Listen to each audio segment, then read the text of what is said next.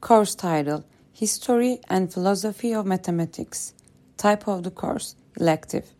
The aim of this course is both to discuss history of mathematics in terms of contributions of early civilizations to development of mathematics and also to investigate fundamentals of philosophy of mathematics and its impacts on mathematics education.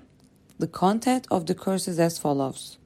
Importance of history of mathematics in mathematics education, ancient Egyptians mathematics, ancient Greeks mathematics, Far mathematics, mathematicians in Islamic world, emergence of modern mathematics, historical development of mathematical concepts, ontology and epistemology of mathematics, meaning of mathematical concepts such as numbers, sets, functions, etc., and meaning of propositions and mathematical expressions, philosophical problems related to foundations, nature, and methods of mathematics, objectivity in mathematics, and applicability to the real world.